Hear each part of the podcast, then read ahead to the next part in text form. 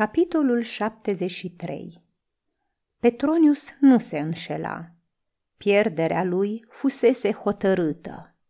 A doua zi, seara, urma să fie trimis la el un centurion cu ordinul să rămână în cume și să aștepte acolo alte dispoziții. Următorul sol, trimis câteva zile mai târziu, avea să-i aducă sentința de moarte.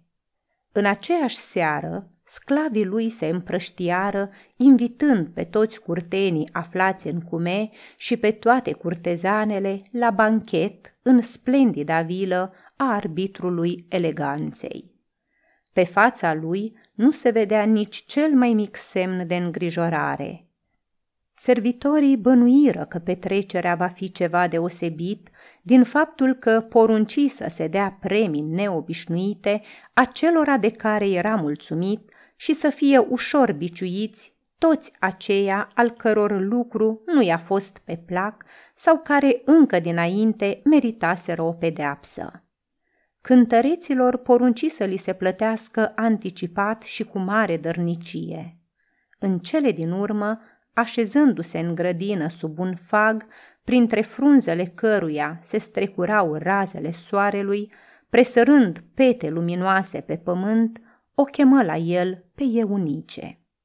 Ea veni îmbrăcată în alb, cu o crenguță de mirt în păr, minunată ca o grație. O așeză lângă el și, mângâindu-i ușor tâmplele, începu să o contemple cu dragostea unui estet pasionat, ca pe o statuie de zeiță ieșită de sub dalta unui maestru. Eunice, îi spuse el, Știi tu oare că de multă vreme nu mai ești sclavă? Ridicând spre el ochii ei senini, azurii ca cerul, ea clătină din cap, negând. Stăpâne, am să rămân totdeauna sclava ta.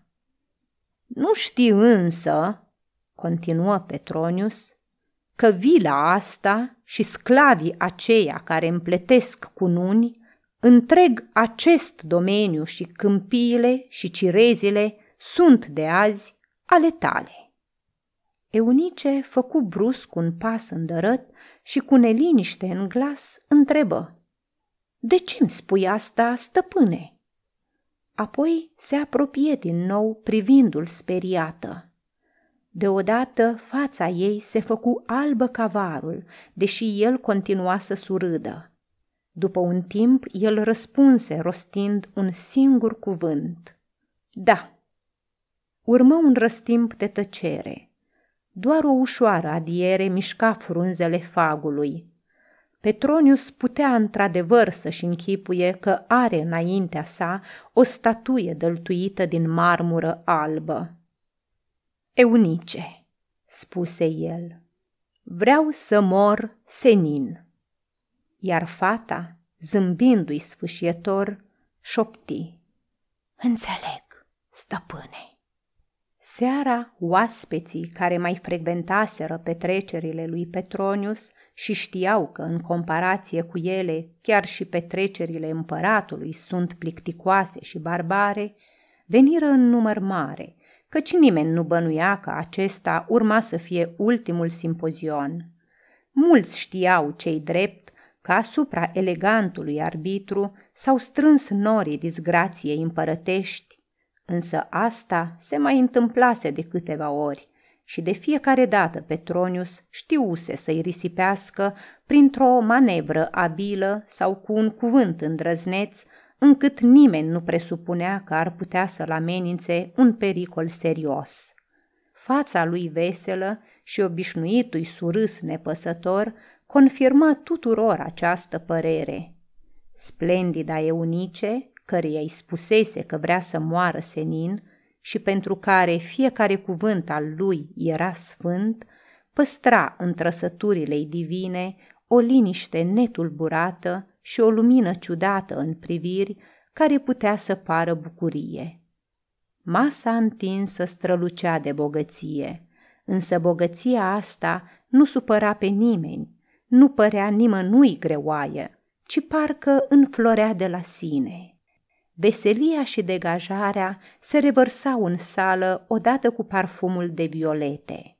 Oaspeții, intrând aici, simțeau că nu-i pândește nicio constrângere, nicio amenințare, așa cum se întâmpla la împărat, unde laudele, nu unde ajuns de umflate sau poate nepotrivite la adresa cântecului sau poeziei, puteau fi plătite cu viața. Lămpile multicolore, cupele încrustate, vinurile puse la răcit în straturi de zăpadă, mâncărurile alese, înveseliră pe oaspeți. Un murmur pașnic de voci domina ca băzâitul unui roi de albine pe un măr înflorit, întrerupt numai din când în când de o izbucnire de râs vesel, de rumoarea laudelor sau de o sărutare prea zgomotoasă, omagiind vreun umăr alb. Oaspeții, bând vin, vărsau din cupe câteva picături în cinstea zeilor nemuritori ca să atragă ocrotirea și bunăvoința pentru amfitrion. N-avea nicio importanță că mulți nu credeau în zei. Așa cerea obiceiul și superstiția.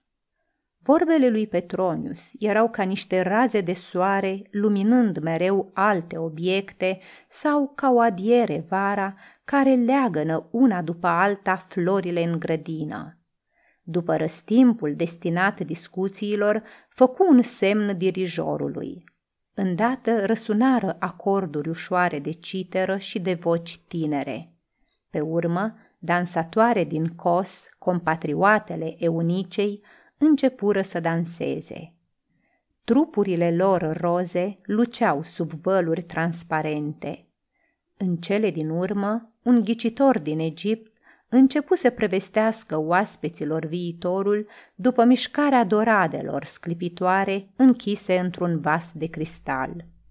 După ce se săturară de distracții, Petronius se ridică puțin pe patul de repaus, așternut cu purpură siriană și spuse Prieteni, iertați-mă că îmi permit să vă fac o rugăminte.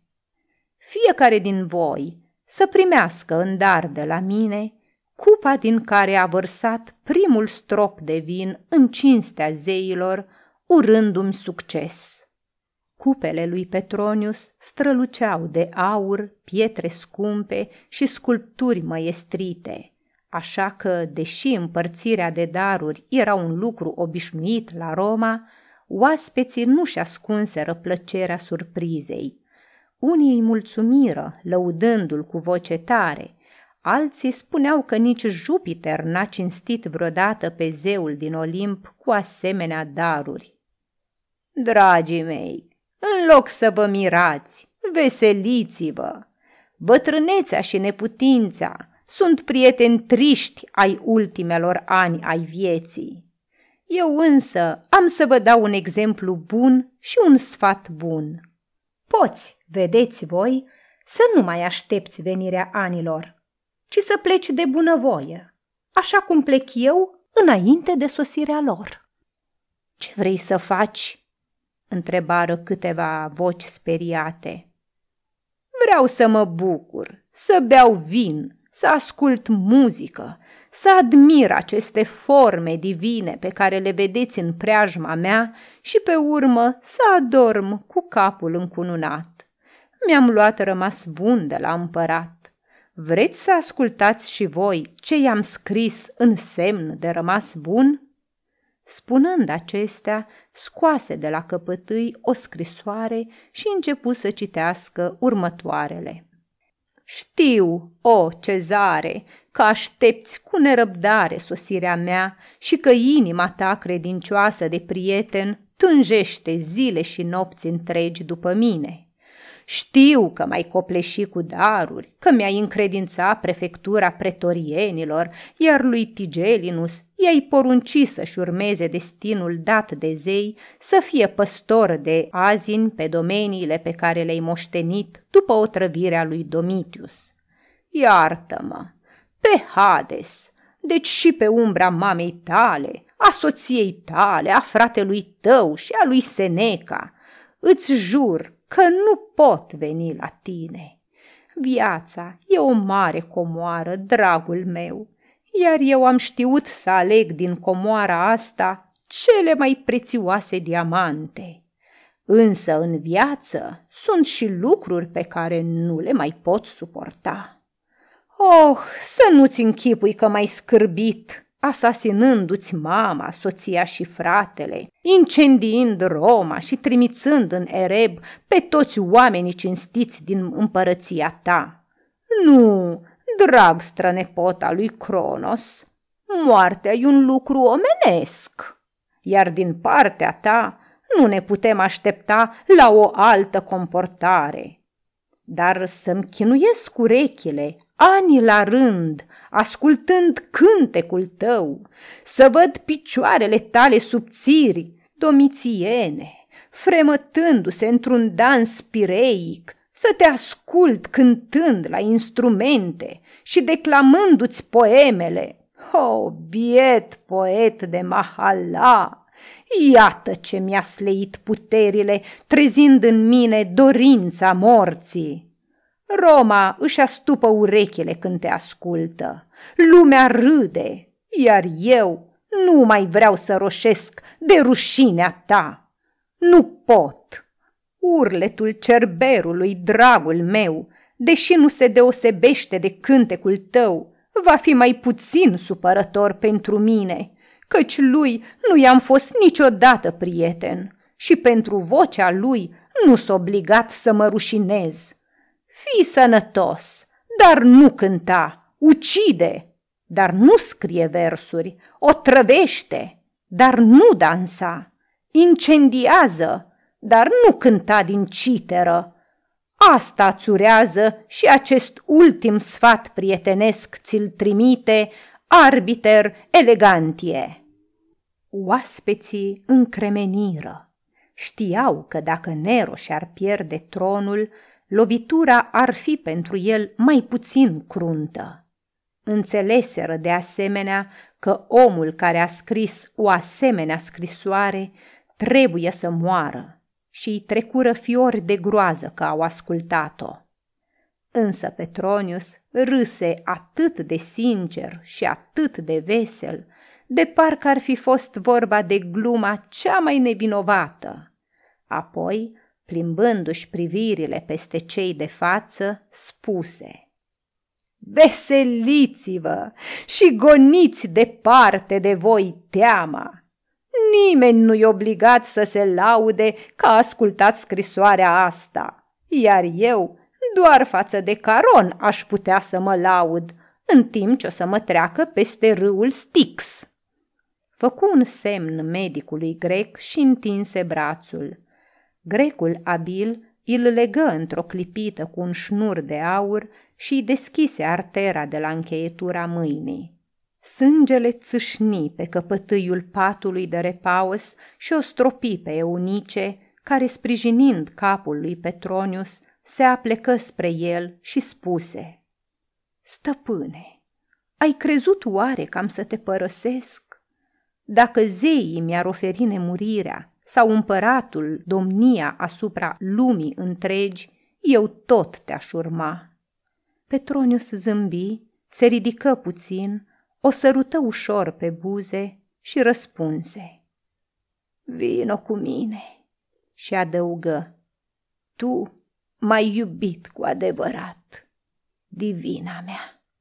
Mesenii, uitându-se la aceste două trupuri albe, asemenea unor splendide statui, înțeleseră că odată cu ele pierdeau singurele lucruri ce mai rămăseseră lumii lor, frumusețea și poezia.